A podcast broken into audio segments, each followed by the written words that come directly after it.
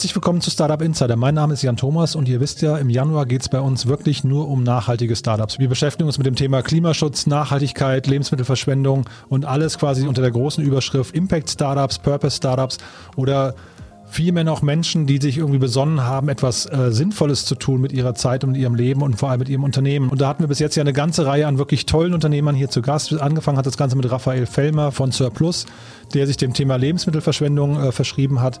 Dann hatten wir Inas Nur Eldin hier zu Gast, der mit der Tomorrow, man darf nicht sagen Bank, aber einem bankähnlichen Konstrukt ja die Bankenwelt aufräumt und äh, versucht dort Transparenz reinzubekommen und auch nur grüne oder nachhaltige Investments zu tätigen mit dem Geld, das ihm also quasi zur Verfügung gestellt wird. Dann hatten wir den Christian Kroll hier von Ecosia, äh, muss ich glaube ich gar nicht mehr erwähnen, die, äh, Europas größte Suchmaschine inzwischen. Ein super Typ, muss man unbedingt gehört haben. Und in der vorherigen Folge hatten wir ja Tim Weinel von Espero hier. Das war auch eine tolle Folge, weil der Tim ja wirklich jemand ist, der ähm, ja als One-Man-Show diesen ganzen Modemarkt aufräumen möchte oder von hinten aufrollen möchte und einfach so viel Power hat und so viel Herzblut in die ganze Sache reinsteckt. Es macht total Spaß, das zu hören. Also von daher auch eine sehr inspirierende Folge, vor allem für alle Leute, die gerade am Anfang stehen und überlegen, was könnte man denn eigentlich tun, wenn man selbst gründen möchte und irgendwie sich dem Thema Nachhaltigkeit oder Gerechtigkeit oder äh, gutem Gewissen irgendwie verschreiben möchte. Da ist also Tim Weinel von Espero eine schöne Folge zum Reinhören. Und heute haben wir dann eben Sebastian Stricker von Share zu Gast. Ein, äh, ja, werdet ihr gleich hören, ein ganz, ganz spannender Unternehmertyp, muss man so richtig sagen. Also jemand, da merkt man richtig, das werdet ihr gleich hören. Wir haben also in, in dem Podcast sehr viel gesprochen über das Thema Moral und Verantwortung und Werte. Und äh, ich glaube, wenn jemand gut rüberbringen kann, dass man sein Leben nicht verschwenden sollte oder seine Lebenszeit und dass man darauf achten sollte, dass das Leben irgendwie einen Sinn bekommt und dass der Sinn darin liegen könnte, Dinge zu tun, um eine bessere Welt zu gestalten und für mehr Gerechtigkeit zu sorgen, dann ist, finde ich, Sebastian genau derjenige, der das gut vermitteln kann. Also hört euch das gleich mal an, äh, hat mich total geflasht.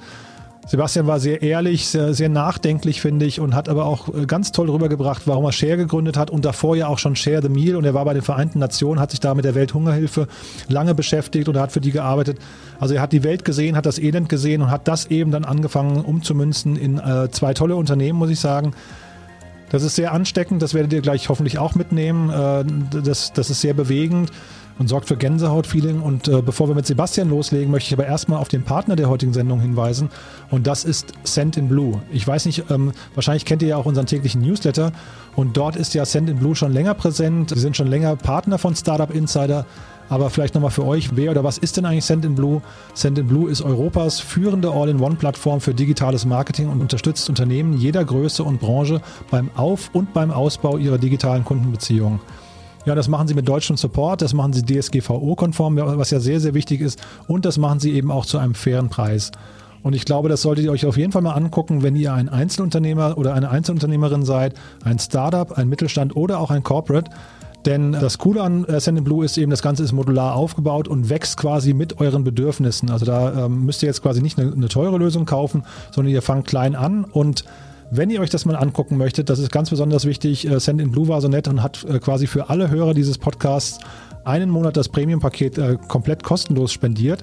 Dann könnt ihr also quasi die gesamte digitale Kundenkommunikation in einer einzigen Plattform dort ähm, mal zumindest mal simulieren und mal ja nachvollziehen, wie Send in Blue funktioniert.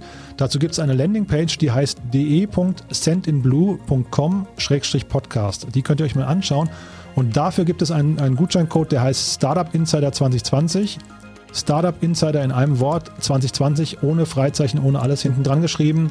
Packen wir auch in die Show Notes und den könnt ihr einmalig einlösen, wenn ihr noch kein Kunde seid von äh, Send in Blue, bis zum 31.03.2021.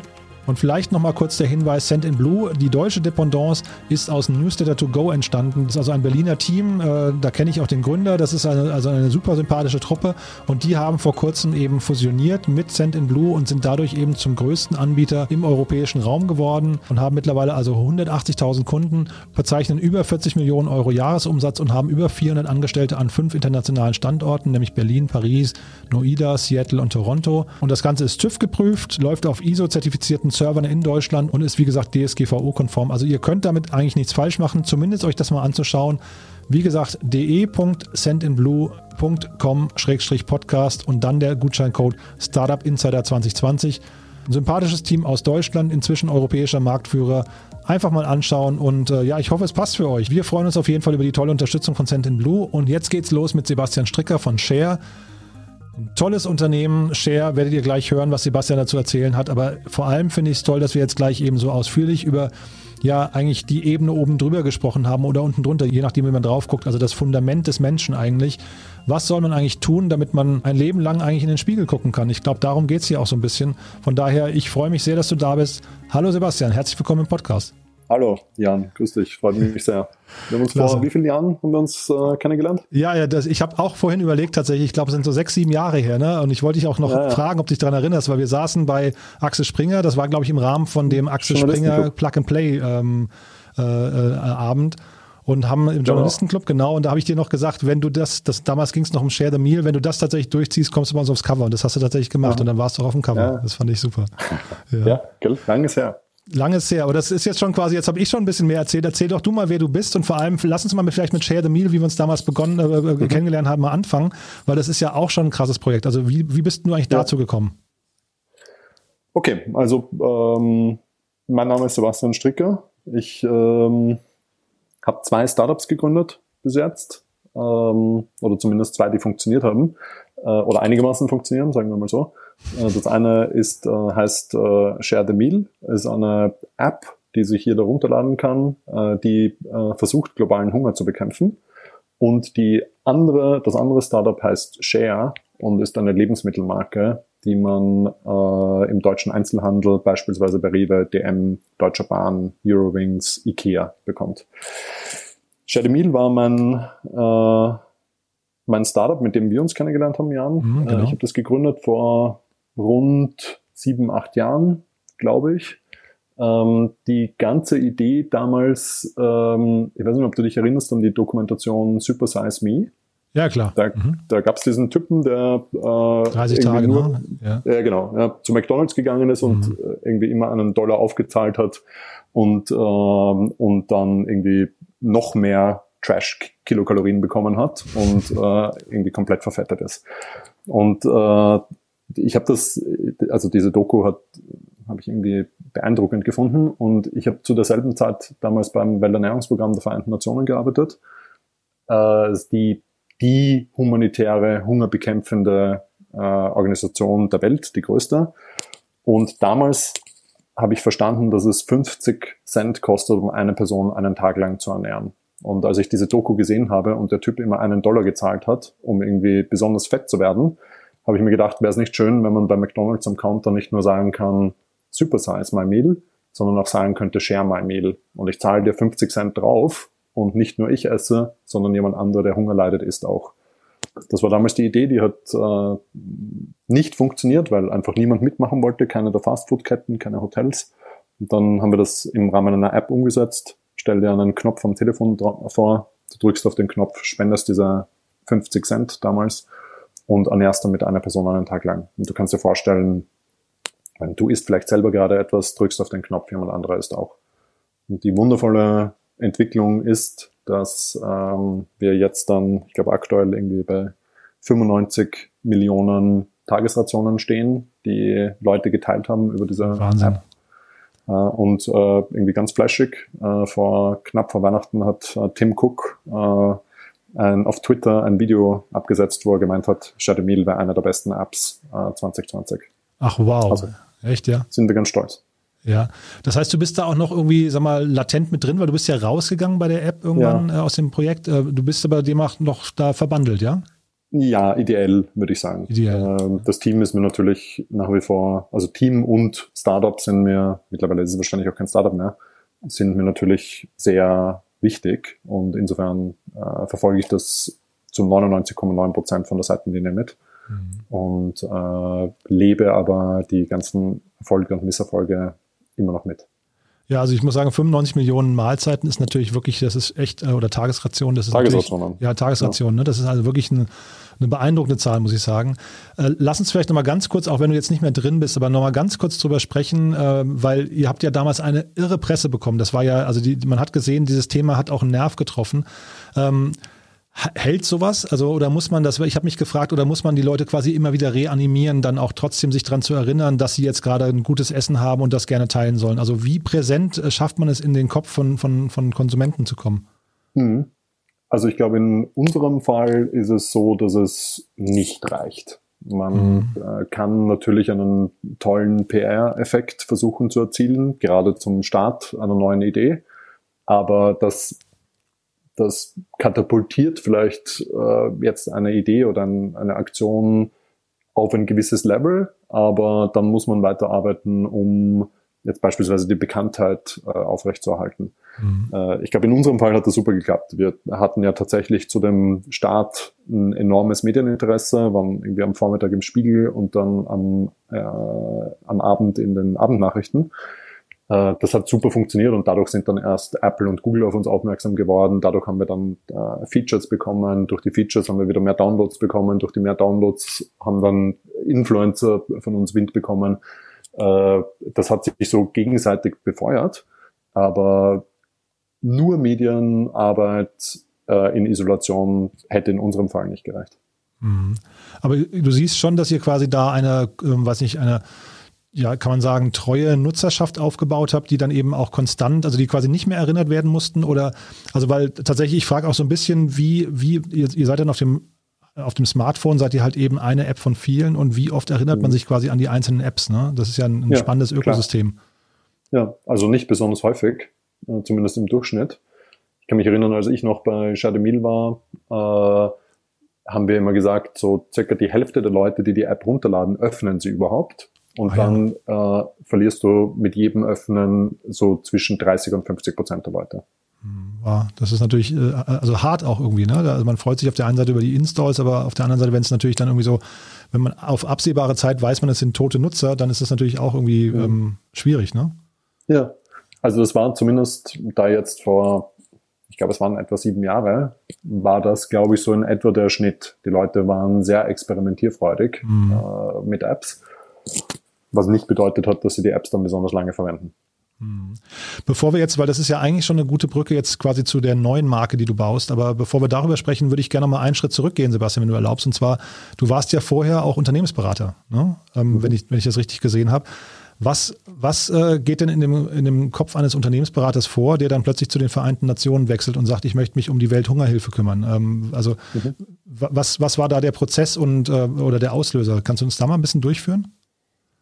Ja, äh, also tatsächlich war es so, ich habe äh, nach der Uni äh, bei BCG angefangen und war dann auch knapp vier Jahre äh, dort.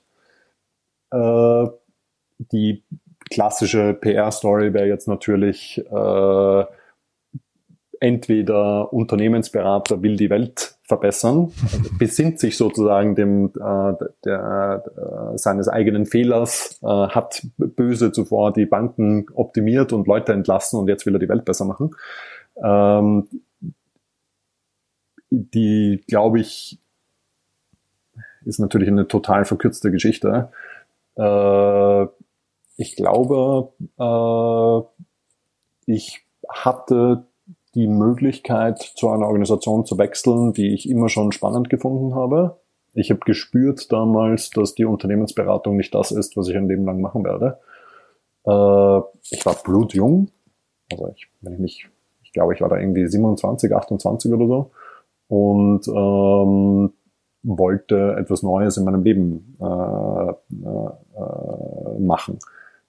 Aber grundsätzlich glaube ich, äh, gibt es so etwas wie fast eine Verantwortung ähm, zu versuchen zurückzugeben oder andere am eigenen äh, Glück, also nicht selbstverantworteten Glück, äh, teilhaben zu lassen. Ich glaube, dass äh, wenn man ähm, ich, der ich äh, gar nichts dafür kann, dass ich in Wien geboren worden bin, dass ich in eine gute Familie hineingeboren wurde, wurde dass ich äh, de facto auf die Butterseite des Lebens gefallen bin. Dafür kann ich gar nichts. Und ich bin der Auffassung, dass sich daraus eine Verantwortung ergibt, ähm, zu versuchen, andere, die Pech hatten, da ein bisschen zu unterstützen.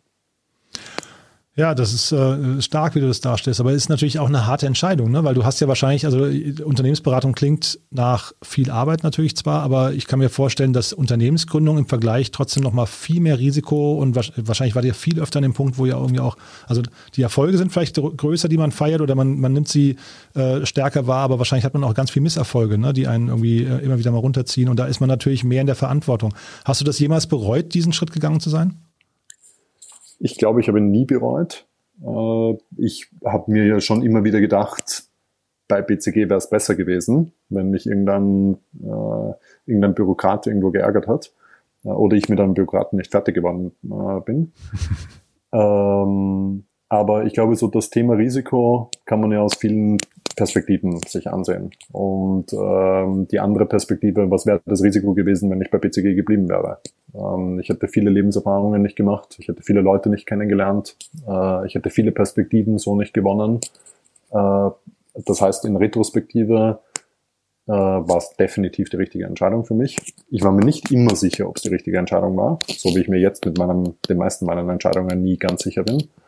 Aber ähm, also so jetzt als in meinem Fall, ich war, puh, wie alt war ich? 24, 25, 26, irgendwie sowas, als ich bei BCG angefangen habe. Und irgendwie mit 24, 25, 26 zu wissen, was man für den Rest seines Lebens machen will, das ist, glaube ich, echt eine krasse Minderheit der Leute, die das, ähm, die das, die dann auch wirklich die richtige Wahl treffen. Mhm.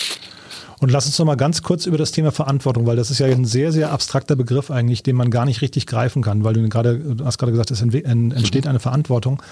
Was ist das denn für eine Verantwortung? Und siehst du, also vielleicht kannst du uns an diesem inneren Dialog, der dich dazu geführt hat, nochmal teilhaben lassen, weil das ist ja etwas, was vielleicht hinterher auch andere anstecken kann oder wo man sich selbst vielleicht nochmal hinterfragen kann.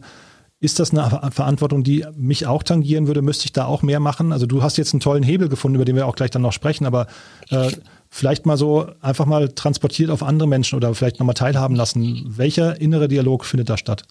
Mhm.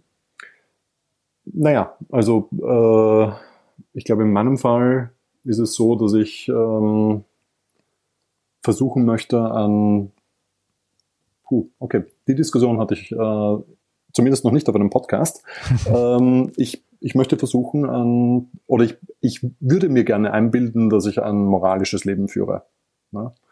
ähm, dass ich eine moralische Person bin. Das wäre irgendwie schön, wenn ich mich selber so bezeichnen könnte oder selber so sehen könnte. Ja?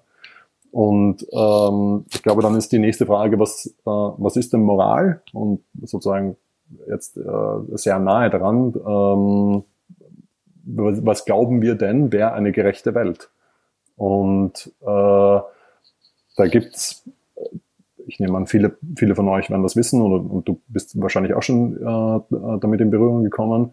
Ähm, da gibt's ja dieses sozusagen den kategorischen Imperativ mit Kant, behandle mhm. andere Menschen so, wie du gerne selber behandelt werden würdest. Mhm. Oder vielleicht auch noch äh, ein bisschen komplexer, dann die ganze Idee der äh, Original Position und äh, dem, dem Schleier des Nichtwissens. Ja? Also wie hätte ich denn gerne, äh, dass eine Welt funktioniert, wenn ich nicht weiß, welches Mitglied dieser Welt ich eigentlich bin? Also irgendwie ich stelle mir vor, ähm, ich weiß jetzt nicht, ob ich als Mann oder Frau geboren werde oder ob ich in Österreich oder in Deutschland geboren werde oder in Nordkorea, aber ich könnte jetzt entscheiden, wie diese Welt sein soll.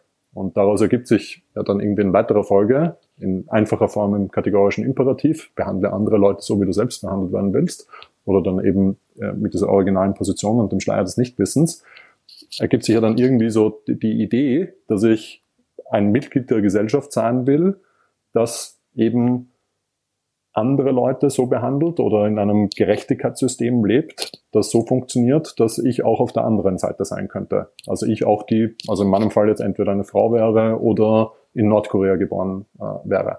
Und ähm, daraus äh, ist aus meiner Sicht, das ist die Verantwortung, die ich habe. Ich müsste ein, ich muss ein Leben führen, das äh, gerecht ist und äh, wo ich andere so behandle oder versuche ein System herbeizuführen, das äh, das so funktioniert, dass ich auch glücklich wäre, wenn ich auf der anderen Seite wäre. Also wenn ich nicht in der, so wie ich jetzt glaube, auf der Butterseite gelandet wäre, sondern äh, äh, eben Pech gehabt hätte. Mhm. Jetzt hat ja Immanuel Kant hat ja irgendwie vor, ich weiß nicht, fast 300 Jahren gelebt, ne? Oder 250 mhm. Jahren oder sowas. Und ähm, damals war die Welt ja noch viel, viel kleiner. Jetzt äh, sieht man bei dir und wenn man jetzt auch über eure euer neues Projekt nachdenkt, ihr, ihr denkt jetzt auf der globalen Ebene. Ähm, also wenn wir jetzt, wenn ich kurz nochmal bei dem hängen bleiben darf, was du gerade gesagt hast, weil mhm. ich finde das sehr, sehr stark, äh, Sebastian. Aber ähm, wie sehr siehst du denn die Welt als eins? Also, ähm, also weil die Verantwortung, die du gerade beschreibst, das, das, ist ja quasi da, oder Menschheit als eins, ne? Weil da, da gehst du jetzt davon aus, dass wir uns hier oder dass sich jeder Mensch verantwortlich fühlen sollte, egal ob er jetzt, du hast gerade Korea genannt oder so, ne? Also egal, wo er geboren wäre. Und das, das bedeutet ja quasi so eine, so eine Gesamtheit, die man da sehen muss, ne? So eine Verbundenheit. Siehst du das? Ja. Äh, herrscht das vor oder, oder wie weit ist denn auch die, ihr nennt ja Share, auch Teilen für eine bessere Welt, wie weit ist denn die bessere Welt noch weg von uns? Mhm. Ja, also ich glaube auf deine erste Frage hin, äh, ich sehe gar keinen Unterschied zwischen jemandem, der in Deutschland geboren wurde und jemandem, der in Syrien geboren wurde oder in wo auch immer. Das ist für mich ein und dasselbe und ich habe äh, oder als Mann geboren wurde oder als Frau oder als äh, Heterosexueller oder als Schwuler. Ähm, das ist ein Tod, das ist eine totale Lotterie. Ich habe gar nichts dafür getan, äh, dass ich so rausgekommen bin, wie ich bin. Insofern ist das für mich äh, äh, ist das für mich eins. Ähm, und insofern bilde ich mir ein, dass ich das auch aus einer globalen Perspektive betrachte. Äh, auf die zweite Frage hin, äh, äh, wie weit sind wir entfernt von einer besseren Welt?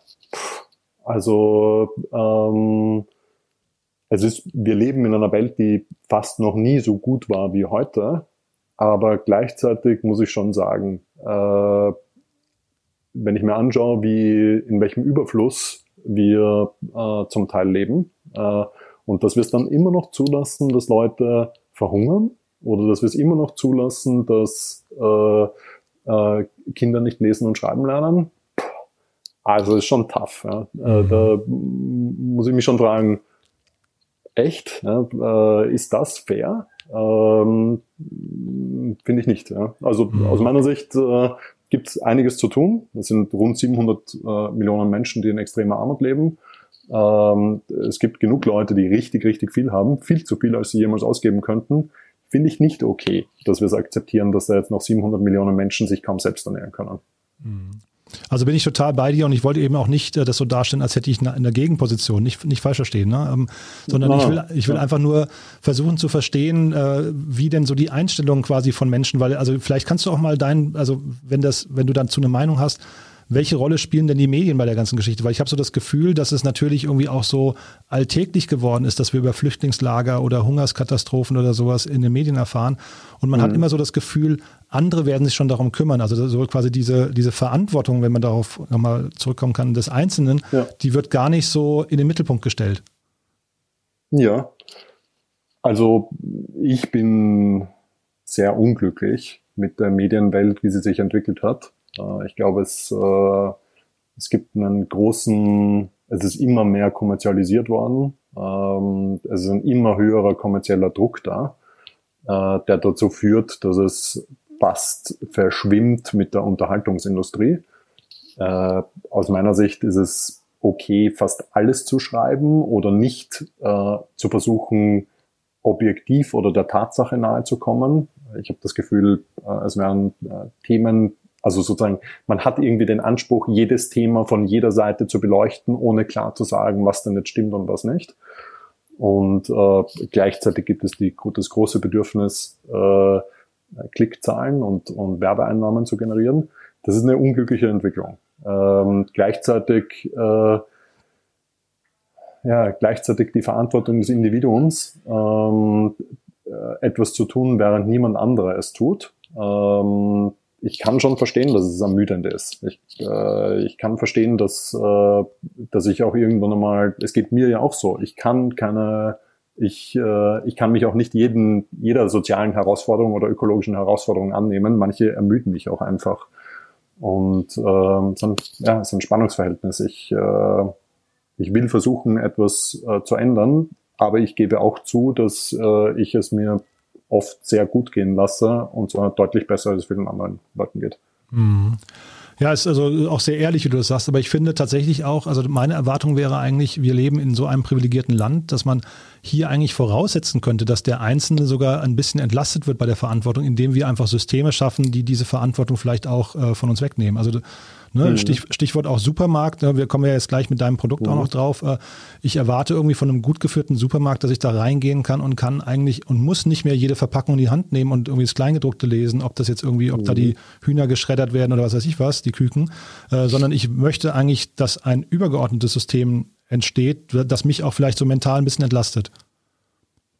Ja, ist eine spannende Diskussion. Mhm. Äh, ähm, sozusagen, genau, es geht, geht zurück auf die Verantwortung des, äh, des Individuums genau. oder des, äh, der Organisation. Inwieweit muss ich, äh, äh, muss ich über das vom Gesetz Verlangte gehen, mhm. äh, in Richtung dessen, was ich als moralisch richtig empfinde. Mhm, genau. Und äh, ich, äh, also ich würde mir wünschen, dass äh, wir alle äh, irgendwie fair zueinander wären und alle irgendwie gerecht wären und auch alle dieselbe Interpretation dessen hätten, was gerecht und fair ist. ist auch wichtig, ja. Dann wäre alles viel einfacher. Mhm. Ähm, es wird natürlich erschwert, dass es manchmal gar nicht möglich ist. Also wenn ich, äh, wenn ich äh, jetzt irgendwie der einzige Marktteilnehmer bin, der versucht, äh, ähm, so viel nachhaltiger zu sein als die anderen und deswegen eine viel schwierigere Kostenstruktur habe und deswegen einfach verdrängt werde im Wettbewerb, ist schwierig. Ja. Also es gibt wahrscheinlich tatsächlich, so wie du sagst, da gibt es eine Verantwortung des, des Einzelnen, aber genauso auch eine Verantwortung uns, von uns allen, ein System zu entwerfen, in dem äh, äh, es keinen Disincentive gibt für den Einzelnen, moralisch richtig zu handeln. Und jetzt ist das hier ja eigentlich ein, ein Startup-Podcast und jetzt haben wir ja gerade schon quasi, man, man sieht ja, äh, Sebastian, wie das in dir brodelt, ne? Und zeitgleich, dass es dieses ähm, übergeordnete System noch nicht gibt oder diese übergeordneten, weiß nicht, äh, Hilfsprogramme ähm, äh, von Deutschland, das sorgt ja wiederum dazu, dass äh, oder hat dazu geführt, dass du eben dein, dein Projekt Share gestartet hast. Vielleicht kannst du uns jetzt mal da ein bisschen durchführen, weil das ja. ist ja ein wundervolles Projekt und vielleicht kannst du mal erzählen, wie es entstanden ist und auch, wo ja. ihr heute steht. Genau. Also Share ist ähm, im Wesentlichen eine Lebensmittelmarke, äh, bei der ähm, mit dem Namen Share, also Englisch für Teilen. Äh, und die Idee ist, ich kaufe mir etwas von dieser Lebensmittelmarke, also beispielsweise ähm, einen Müsli-Riegel. Und äh, wenn ich mir so einen Müsli-Riegel kaufe, dann weiß ich, dass ich über den Verkaufserlös für jemanden anderen etwas zu essen finanziert habe. Das nennen wir, du hast dann einen Einkauf geteilt oder du hast, äh, oder das 1 plus 1 Prinzip, du hast gegessen und jemand anderer isst auch. Und das machen wir eben jetzt mit Müsli-Riegeln, wir machen es mit, mit sehr vielen Lebensmitteln eigentlich, wir machen es auch mit äh, Getränken, du kaufst dir ein Getränk, finanzierst jemanden anderen damit einen Tag sauberes Trinkwasser, du kaufst dir eine Seife, finanzierst damit jemandem anderen eine Seife.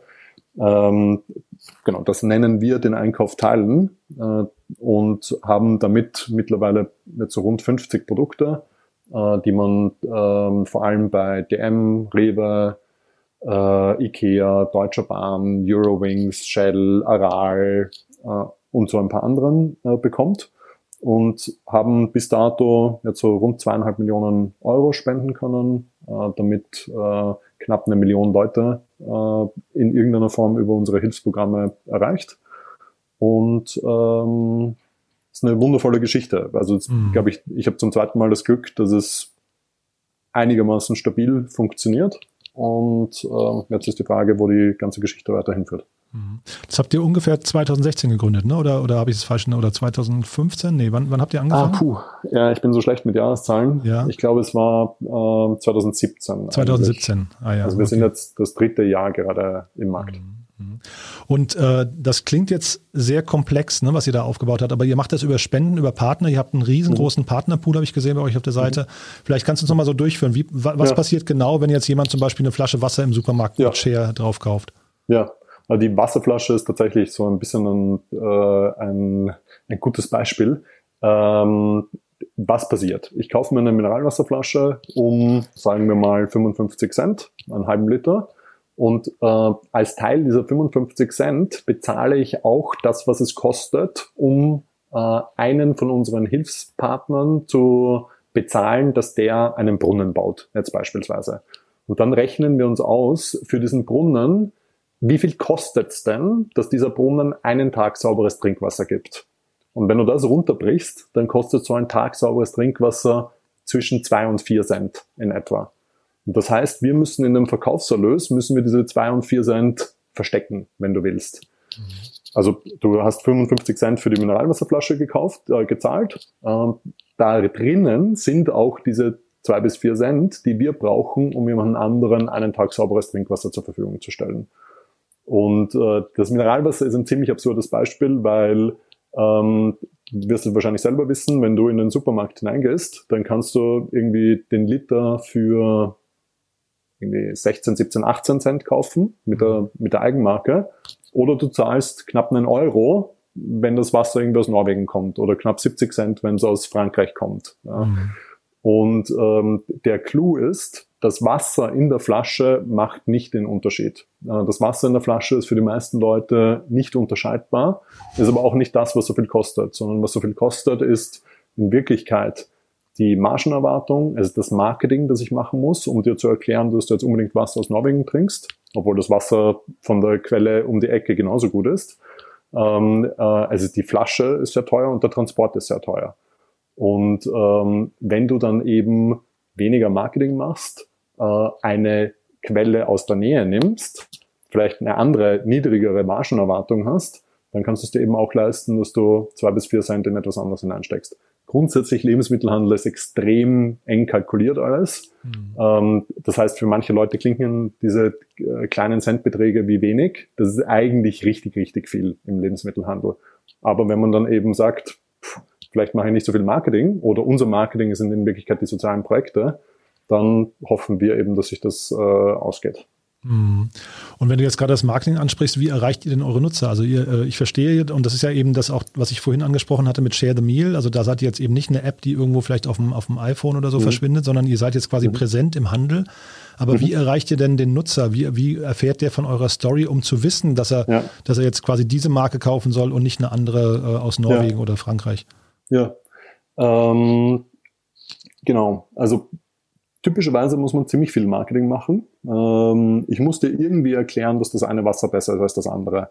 Und das tun wir in deutlich geringerem Umfang. Äh, also äh, man sagt so klassischerweise äh, gibt man so um die zehn Prozent vom Umsatz für Marketing aus im Lebensmitteleinzelhandel. Das ist jetzt vielleicht ein bisschen zu vereinfacht, das hängt auch vom Produkt ab.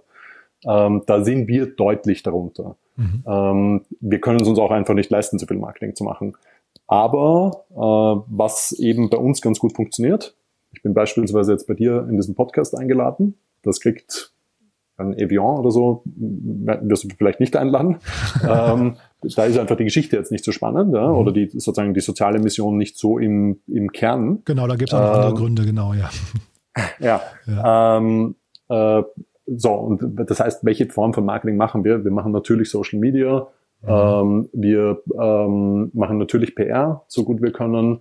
Ähm, wir machen natürlich ein bisschen Influencer, die glücklicherweise uns alle äh, äh, das äh, freundschaftlich äh, äh mit uns machen. Mhm. Äh, und dann im Wesentlichen, wir haben so ein bisschen eine auf den Kopf gestellte Logik. Wir sagen, wir machen Touchpoint-Marketing. Das heißt bei uns, wir sagen, mit jedem neuen Produkt, das wir in den Markt hineinbringen, steigt die Wahrscheinlichkeit, dass der Kunde auch ein anderes Produkt kauft, mhm. weil er eben mit uns auf dem Produkt XYZ mit unserer Mission in Berührung gekommen ist und deswegen eher bereit ist, auch ein anderes Produkt von uns auszuprobieren. Mhm. Deswegen haben wir diese Strategie, dass wir so schnell unser Produktportfolio erweitern, weil wir glauben, jedes weitere Produkt hat eben einen positiven Effekt auf die bestehenden Produkte.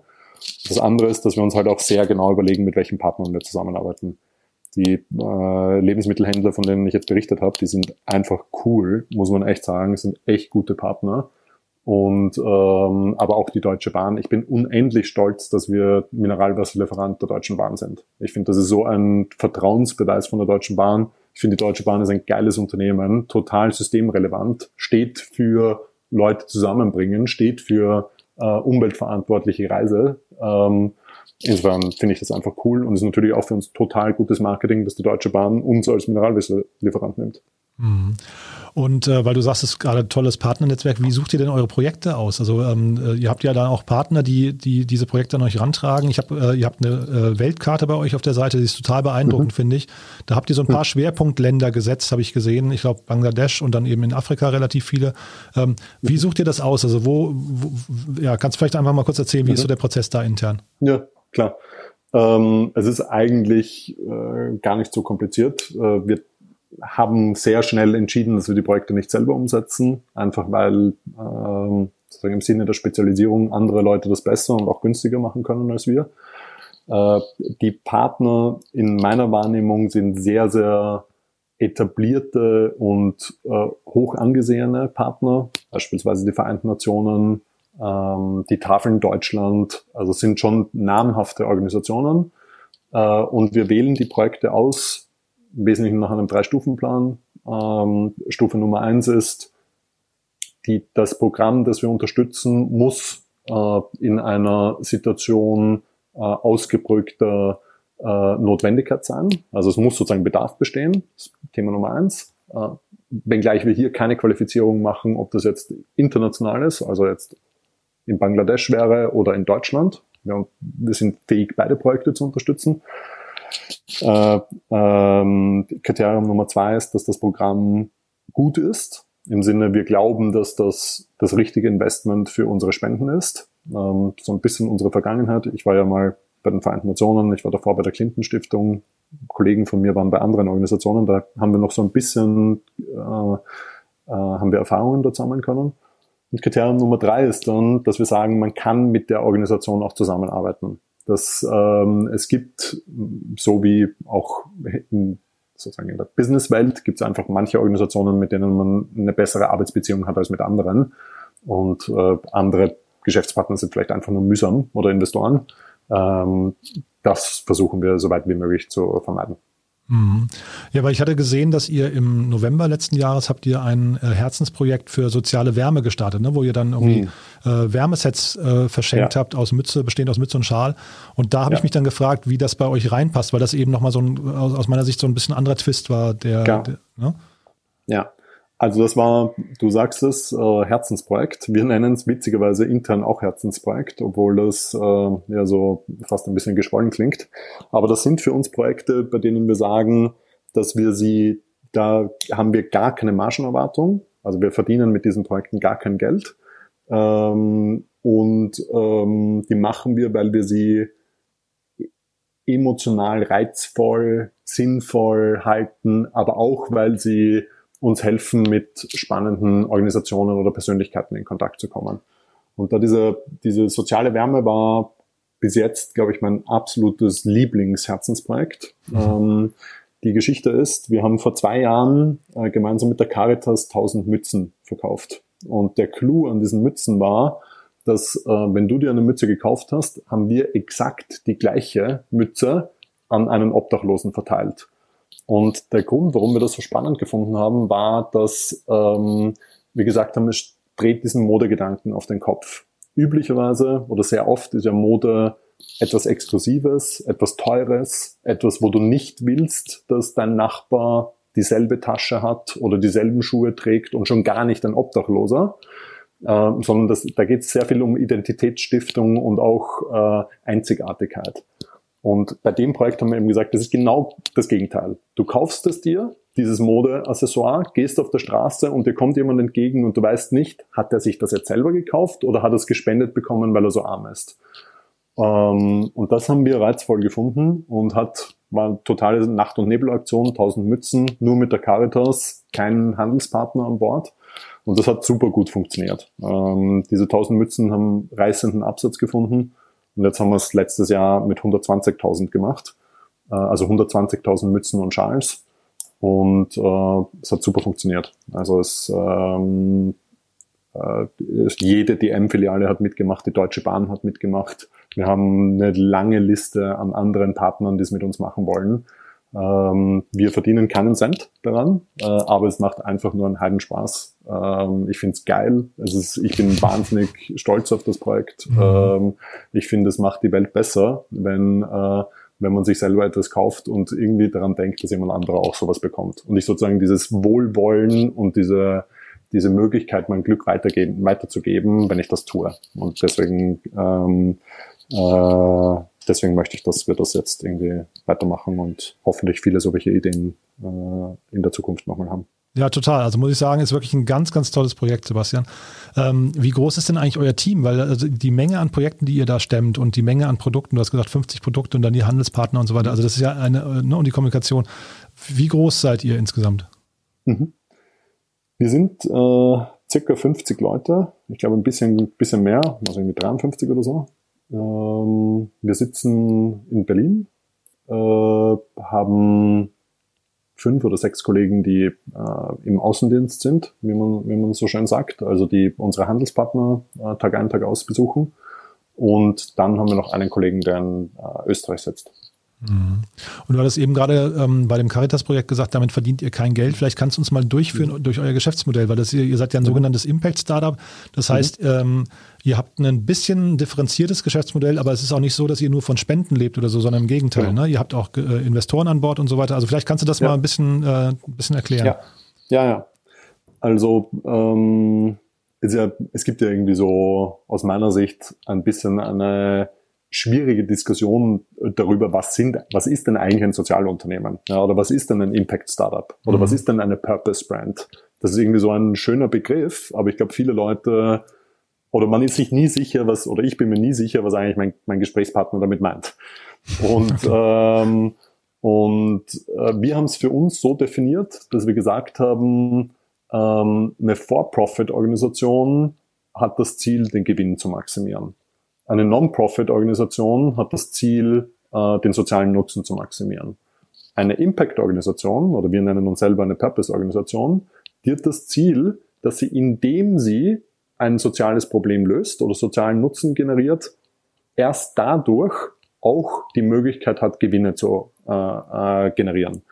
In unserem Fall ist das relativ plakativ leicht verständlich. Wir sagen ja, jedes Mal, wenn du von unserem Produkt kaufst, kriegt jemand anderer eine gleichwertige Hilfsleistung. Das heißt, es ist vollkommen egal, ob das Unternehmen Share Gewinn oder Verlust macht.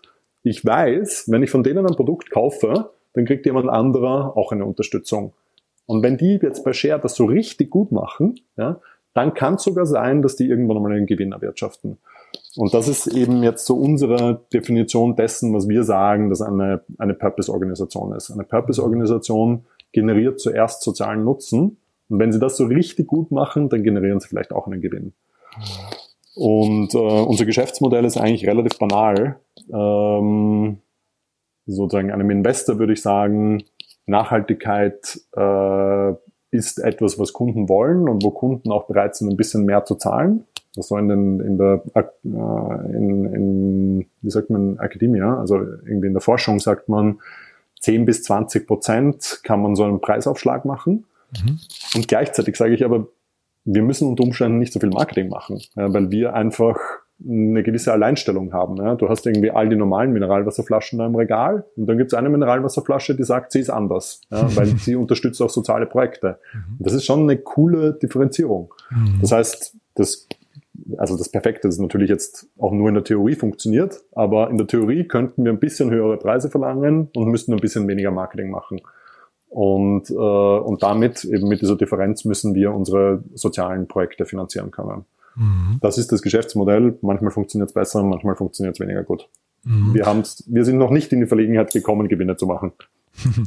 Und äh, das heißt aber andersrum, die Investoren, die bei euch schon investiert haben, das ist ja auch ein, also ich will die jetzt nicht namentlich nennen, aber ich äh, mhm. äh, sehe die hier im, im, im Cap-Table vor mir. Da mhm. sind ja, äh, das sind ja wirklich tolle Namen dabei. Und äh, was sehen die in euch? Sehen die in euch irgendwann einen Exit-Kandidaten? Sehen die in euch eine Brand, die einfach weiterläuft und das ist ein gutes Gewissen, was die dann äh, quasi für sich haben? Oder mhm. was ist deren Motivation bei euch zu investieren? Ja, also ähm, ich glaube, es ist, die Motivation ist auf jeden Fall nicht äh, zu 100% karitativ. Äh, das mhm. sind schon ähm, Investoren, die auch einen Business Case brauchen. Ähm, es sind ja auch Familienunternehmen dabei, die mhm. sozusagen den Luxus haben oder manchmal die Eigenschaft haben, dass sie deutlich längerfristiger äh, planen. Äh, ich glaube aber, die Investment Rationale ist, dass sie sagen, Nachhaltigkeit ist ein, ist nicht nur ein Hype, sondern ein Trend und im besten Fall etwas, was ein Wettbewerbsvorteil sein kann. Und das ist ja das, was ich total glaube. Ich glaube, nicht nur als Unternehmen zahlt sich aus, äh, verantwortlich zu sein, sondern auch als Individuum. Äh, es ist einfach besser, wenn man, äh, wenn man, äh, ja, wenn man verantwortungsvoll handelt. Mhm. Und ähm, das zahlt sich als Unternehmen aus, zahlt sich aber auch für jeden persönlich aus. Na, und bei den Investoren würde ich sagen, also wenn man sich die Unternehmen anguckt, dann strahlt das wahrscheinlich auch nach innen. Ne? Das ist auch, glaube ich, eine, ein, ein, toller Effekt, der vielleicht auch das Unternehmen äh, jeweils so, so, ein Stück vielleicht auch entzünden kann. Ein bisschen mehr in so eine, ist ja ein Statement irgendwie in, in irgendeiner Form auch. Ne? Ähm, vielleicht vielleicht nochmal ganz kurz, Sebastian, ähm, was, was hält denn jetzt Leute davon ab, euch nicht zu kaufen? Also jetzt nicht die Investoren, sondern die Kunden. Was, was äh, wenn die im Supermarkt stehen, warum greifen sie denn nicht zu Share? Ja, also ich glaube, dass im Wesentlichen sind es eigentlich zwei Gründe. Der eine ist, so bekannt sind wir noch nicht.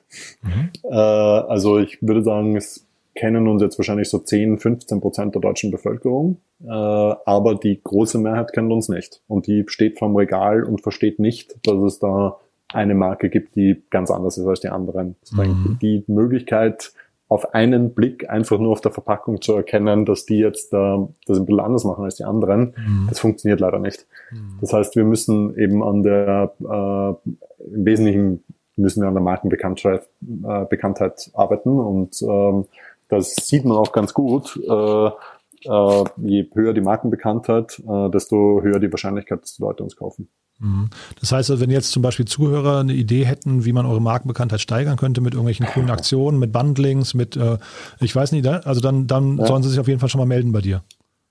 Das wäre natürlich super. Ja. Ähm, also ähm, das ist ein guter, das ist wahrscheinlich einer der größten Gründe, Gründe, warum wir überhaupt äh, Markenbekanntheit generieren, weil irgendwelche Leute sagen, ist eine geile Sache mhm. äh, oder ist eine Sache, mit der ich mich identifizieren kann äh, und äh, mit denen würde ich gerne irgendetwas machen.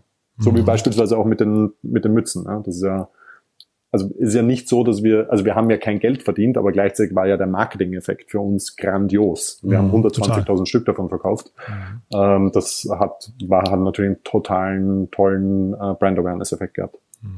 Und sag mal, die, die Supermärkte, die geben euch ja jetzt dann scheinbar bereitwillig, also Shelf Space ist ja eigentlich sehr, sehr teuer und umkämpft, ne? aber die geben den mhm. euch und sind wahrscheinlich dann auch Ihr seid ja noch quasi im Aufbau, die, also die sind ein bisschen geduldig mit euch demnach und äh, ich verstehe auch, da gibt es ja immer diese WKZs, ne, diese Werbekostenzuschüsse. Mhm. An dem Spiel beteiligt ihr euch ja wahrscheinlich auch gar nicht, ne? Ähm, also ich würde sagen, wir beteiligen uns selten daran. Mhm. Äh, ich glaube, die, ich glaube, man muss ganz klar anerkennen, ohne Rewe und ohne DM würde es Share nicht geben. Mhm. Äh, die haben uns und tun es nach wie vor wirklich toll geholfen, sind tolle Partnerschaften. Äh, äh, gleichzeitig ist es, glaube ich, ein Thema, mit dem man sich schon durchaus beschäftigen sollte. Nachhaltigkeit ist nun einmal da und wird wichtiger werden, alle Voraussicht nach, in der Zukunft. Äh, und zwar nicht nur für die Kunden, sondern auch für mich als Unternehmensidentität, für mich, für meine Mitarbeiter, ähm, äh, und es ist natürlich auch ein Thema, mit dem man herrlich kommunizieren kann. Äh, mhm. Also äh, es gibt sicher auch Kalkulationen hinsichtlich einer gewissen Umwegrentabilität. Vielleicht ist jetzt dieses Produkt noch nicht so bekannt und macht deswegen nicht denselben Deckungsbeitrag, wie mhm. wenn ich ähm, Marke XYZ äh, mit einem Werbebudget von 20 Millionen Euro reinstelle. Mhm. Aber äh, der Abstrahleffekt auf meine eigene Marke ist das vielleicht wieder wert. Mhm. Und das Thema Nachhaltigkeit, das habt ihr auch an anderer Stelle nochmal irgendwie äh, unterstrichen. Da war ich richtig baff, muss ich sagen, Sebastian, dass ihr, äh, ihr habt ja eine, äh, eine Mineralwasserflasche auf den Markt gebracht, also ihr selbst oder ich weiß gar nicht, vielleicht kannst du auch da nochmal erzählen, wie der, der, mhm. der Entwicklungsprozess war, weil da war ich mhm. unglaublich erstaunt, dass das von euch kam. Also äh, mhm. vielleicht kannst du, das war glaube ich vor anderthalb Jahren so round, ja. roundabout, ne? Genau, also die, die berühmte 100% recycelte PET-Flasche ähm, oder für uns intern berühmt, ähm, das war, glaube ich, eine Absurdität ähm, der, ja, eine absurde Situation. Ähm, die, es gibt die Möglichkeit, also diese ganzen Plastikflaschen, die man, äh, die man so kauft, egal ob es jetzt Mineralwasser oder Coca-Cola oder was auch immer ist, die, da kann man ja entweder neues Plastik verwenden oder man verwendet recyceltes Plastik, um diese Flasche zu produzieren. Und die, das recycelte Plastik ist jetzt leider ein bisschen teurer, als wenn man einfach eine neue Plastikflasche macht. Technisch ist es aber nicht so wahnsinnig komplex. Und äh, wir sind ein Startup gewesen also, und waren halt jetzt in diesem Markt drinnen und haben unsere Mineralwasserflasche gelauncht. Und dann haben wir, also in meiner Erinnerung war es so, dass wir gegoogelt haben und gesehen haben, in anderen Ländern gibt es Anbieter, die das in 100% recycelten Mineralwasserflaschen machen oder in 100% recycelten Flaschen machen. Und dann haben wir uns überlegt, äh, warum zum Teufel macht das niemand in Deutschland? Äh, und ähm, ja, so wie es halt in der Startup-Welt so ist, haben wir dann recherchiert, ob wir das nicht machen können. Mhm. Und die, so jetzt der technische Prozess war nicht so wahnsinnig komplex. Mhm. Ist ein bisschen teurer. Ähm, aber da hat sich definitiv ausgezahlt. Also auch du hast davon gehört. Klar, ja, äh, gut. Äh, das ist halt das Wundervolle, ja? wenn man äh, das kann sich dann halt marketingtechnisch total auszahlen, wenn man bereit ist, der Erste zu sein, der ähm, so ein bisschen eine teurere Sache macht. Mhm. Es gibt natürlich eine Einschränkung. In unserem Fall, wir haben zu der Zeit und auch heute noch ja, sind wir ja nicht jemand, der jetzt da irgendwie 100 Millionen Mineralwasserflaschen im Jahr verkauft. Ähm, insofern war es für uns ein bisschen einfacher, unsere Produktion umzustellen, als für jemanden, der jetzt äh, in ganz anderen Mengen spielt. Äh, aber das ist der, vielleicht in dem Fall was der unfaire Wettbewerbsvorteil eines Startups. Ja, na, und, und es geht ja immer quasi mit dem Willen los. Ne? Also man muss das wollen und ich glaube, wenn man, wenn man nicht will, dann äh, wird man es auch nicht ändern. Ne? Von daher, also man kann jetzt den Coca-Colas dieser Welt, äh, die kann man natürlich in Schutz nehmen, aber eigentlich, wenn die wollten, könnten die wahrscheinlich auch. Ne? Ja. Ich weiß es nicht, aber wir ja. haben es keine Ja, genau, genau, musst du auch gar nicht kommentieren. Äh, die, ähm, ich habe mich gefragt, Sebastian, wann ist denn für dich so, äh, sag mal, Mission accomplished? Wann, wann ist denn Share quasi an dem Punkt, wo du sagst, jetzt haben wir es geschafft? Hm. Das ist eine gute Frage, die ähm, so, ich könnte jetzt sagen, für mich ist Mission accomplished, wenn, ähm, wenn wir an der Börse sind. Warum sage ich an der Börse? Ähm, weil ich glaube, dass ähm, es wundervoll wäre, wenn Share eine, ein Unternehmen wäre, bei dem jeder teilhaben kann. Also ich, ich finde irgendwie so, die Königsklasse dessen, was wir erreichen könnten, wäre, das ist eine, ein Unternehmen, das der Welt gehört. Also jeder kann irgendwie Teilhaber von Share werden. Das könnten wir jetzt über Crowdfunding machen oder irgendwie halt dann über ein IPO. Ähm, das ist wahrscheinlich auch die, die, die Story, die ich jetzt äh, erzählen muss, wenn, äh, wenn, wenn man mit Investoren spricht. Ähm, ich glaube aber gleichzeitig, dass es jetzt schon etwas ist, was sehr schön ist, äh, sozusagen als Sache in sich. Das ist schon, da haben wir schon irgendwie was Schönes geschaffen, was glaube ich, ähm, was auch seine Berechtigung hat, so weiter zu existieren und vielleicht andere Leute auf schöne Ideen bringt. Und äh, insofern, äh, ich hätte gerne, dass es ähm, seine Relevanz und, und Daseinsberechtigung auf der Welt hat. Und dann muss ich das auch irgendwann einmal mit sozusagen meinen persönlichen Lebensplänen in, in Gleichklang bringen und ähm, so, und dann muss man irgendwie etwas finden, was alle glücklich macht.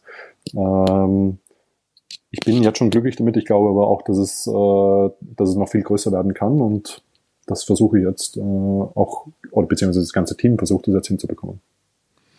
Das ist eigentlich schon ein schönes Schlusswort, Sebastian. Aber ich würde dich trotzdem gerne mal fragen, was du dir vielleicht auch von den Hörern wünscht oder was, was, äh, ja, also wie man mit dir in Kontakt kommen sollte, aus welchen Gründen sollte man das tun? Ähm, vielleicht kannst du da nochmal kurz, äh, sag mal, so einen Schlussappell loswerden, Aha. wie man euch eben äh, unterstützen kann oder was man vielleicht auch als Einzelner tun kann, um so Stichwort Verantwortung, hatten wir ja am Anfang jetzt sehr mhm. aus, ausführlich besprochen, was da vielleicht nochmal so das wäre, was du Leuten mit auf den Weg geben möchtest. Hm. Also ich glaube, wenn man, ich hoffe, dass ähm, dass äh, irgendwie die Erfahrungen, die ich gemacht habe, irgendjemandem anderen irgendwie helfen können. Ähm, und gleichzeitig hoffe ich natürlich, dass das irgendjemand jetzt äh, findet, dass Share cool ist. Und ähm, wenn dem so ist, dann ähm, freut es mich jedes Mal, wenn jemand, wenn ich, es freut mich jedes Mal, wenn ich jemanden sehe, der ein Share-Produkt konsumiert. Äh, und manchmal lasse ich es mir dann auch nicht nehmen, zu der Person hinzugehen und zu sagen, ah, ich bin der Teil des Teams. ähm, und äh, wenn jemand eine gute Idee hat, wie, ähm, wie man Share bekannter machen kann oder eine coole Markenkooperation oder ein cooles Produkt für Share, bitte gerne an mich herantreten. Hm, äh, meine E-Mail-Adresse ist sebastian.stricker.share.eu. Mhm. Ich habe gerade gedacht, also im Prinzip konsumieren und vielleicht sogar auf Instagram teilen, weil ich glaube, das ist vielleicht sogar noch, also um den ganzen vielleicht noch so ein äh, Social Media ist, das, das zahlt ja auch so ein bisschen auf die eigene, auf die eigene Marke ein, äh, ein dann hinterher, wenn man was Gutes tut. Also ich, ich glaube, darüber sprechen, das hilft schon auch, ne? Klar, natürlich. Ja. ja. Ähm, und es mhm. ist auch eine gute Geschichte. Mhm. Ja, genau. Und äh, sag mal, äh, also vielleicht dann als allerletzte Frage, würdest du denn, äh, also wahrscheinlich ist die Antwort klares Ja, aber würdest du denn andere Menschen auch motivieren zu gründen in so einem Segment? Also zu sagen, ich ja. suche mir irgendein dickes Brett auf der Welt und versuche das einfach zu lösen, mache das zu meiner Lebensaufgabe oder, oder mhm. würdest du auch vielleicht sagen, da, da muss man ein besonderer Typ Mensch sein, äh, um das zu können?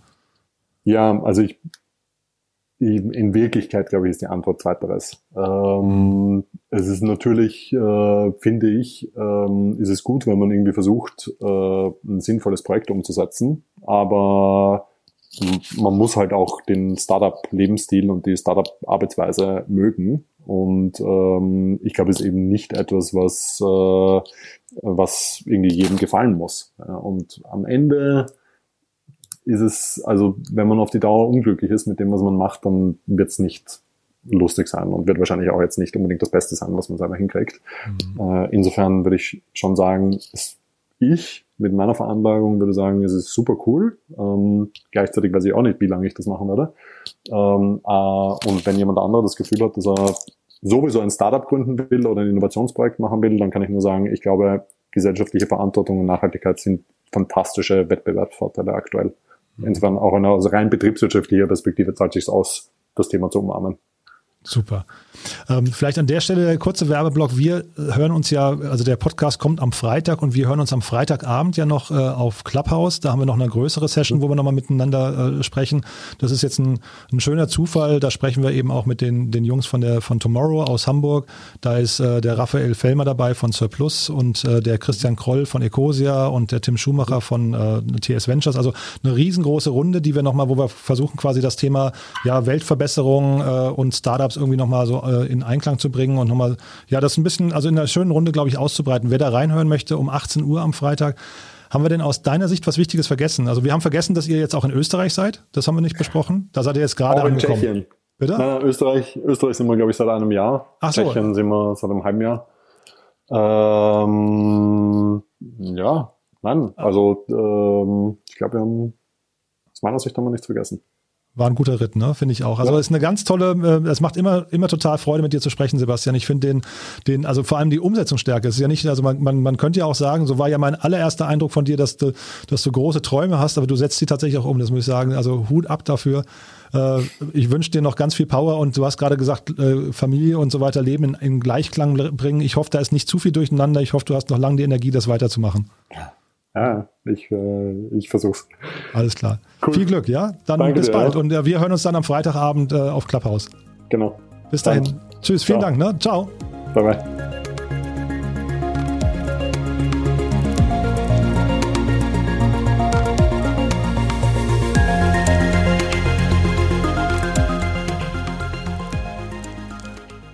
Ja, das war also Sebastian Stricker von Share und ich hoffe, ihr nehmt mit, dass also Share ist eine Marke, die muss man sehen, der muss man, die muss bei euch im Bewusstsein ankommen.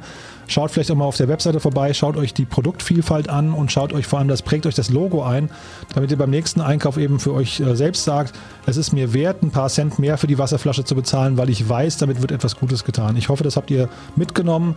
Es wäre auch nett, wenn ihr den Podcast weiterempfehlt, nicht nur über iTunes. Äh, da bitten wir immer darum, dass ihr quasi eine Rezension hinterlasst oder eine kurze Bewertung. Aber es macht, glaube ich, auch Sinn, dass ihr diese ganzen Podcast-Folgen, die wir jetzt hier im Januar produzieren, einfach in eurem Freundeskreis nochmal teilt. Denn ich glaube, es sind ansteckende Unternehmer. Und wie kann man jemanden mehr belohnen, als dass man quasi über die gute Sache spricht und dass äh, die Mission der einzelnen Leute weiterträgt? Also von daher, da könnt ihr alle helfen. Schaut euch die Produkte an. Ich habe es ja vorhin gesagt, wir hatten Raphael Fellmer hier von Surplus. Wir hatten Inas Nur Erdin hier von Tomorrow. Wir hatten äh, Christian Kroll hier hier von Ecosia. Wir hatten auch Boris Wasmuth hier von den Leaders for Climate Action. Wir hatten den Tim Weinel hier von Espero und heute eben Sebastian Stricker von Share. Tolle Marken, tolle Produkte, äh, wie gesagt auch tolle Podcast-Folgen und deswegen anhören, teilen Und nochmal der Hinweis, heute Abend, je nachdem, wann ihr den Podcast hört, aber der Podcast erscheint ja am Freitagmorgen und heute Abend, Freitagabend um 18 Uhr sind wir alle auf Clubhouse. All die Leute, die ich gerade genannt habe und dazu auch noch Anna Alex von äh, Planetly und Jan-Christoph Gras wird äh, für den Boris Wasmut einspringen und dazu noch Tim Schumacher von TS Ventures, der ja auch ganz viele Impact-Unternehmen unterstützt. Also diese tolle Elefantenrunde, sage ich mal, äh, spricht heute Abend darüber, wie, wie Startups das Klima verbessern können, äh, wie nachhaltige Startups funktionieren. Äh, die ganzen unbeantworteten Fragen aus diesem Podcast werden da besprochen. Von daher 18 Uhr auf Clubhouse. Schaut vorbei. Ich hoffe, es wird euch Spaß machen. Und wie gesagt, wir haben das Mikrofon offen. Wir beantworten da auch ganz viele Fragen. Damit sage ich Danke an Sebastian für die vielen Einblicke und tollen Impulse. Ich sage vielen Dank an Send in Blue für die tolle Unterstützung. Äh, wie gesagt, de.sendinblue.com-podcast und dann Startup Insider 2020 als Code eingeben und einfach mal einen Monat lang kostenlos mit allen Funktionen testen, die normalerweise im Premium-Paket enthalten sind. Und ansonsten sage ich bis heute Abend auf Clubhouse oder ich sage bis Sonntag, da kommt ja der Read-Only-Podcast wieder raus. Äh, da sprechen wir mit Martin Giese, ähm, der das Buch geschrieben hat, Startup-Finanzierung, dein Insider-Guide, Praxistipps von Investoren für Gründerinnen und Gründer. Das ist ein tolles Gespräch geworden. Das hat ganz, ganz viele Insights, muss ich sagen, wenn man sich mit dem Thema Startup-Finanzierung auseinandersetzen möchte. Martin ist ähm, ein sehr erfahrener Gesprächspartner, kommt von Xpreneurs, ein Inkubator für Deep Tech-Unternehmen, der an Unternehmertum VC in München angekoppelt ist. Martin spricht wirklich auf hohem Level und trotzdem hat er eben viele, viele Informationen auch für die Gründer, die äh, sich gerade mit der Finanzierung beschäftigen. Und ansonsten, falls wir uns nicht mehr hören, euch schon mal ein schönes Wochenende. Aber wie gesagt, heute Abend Clubhouse, 18 Uhr, kann ich euch echt nur empfehlen. Das wird eine tolle Runde. Bis dahin, alles Gute und tschüss.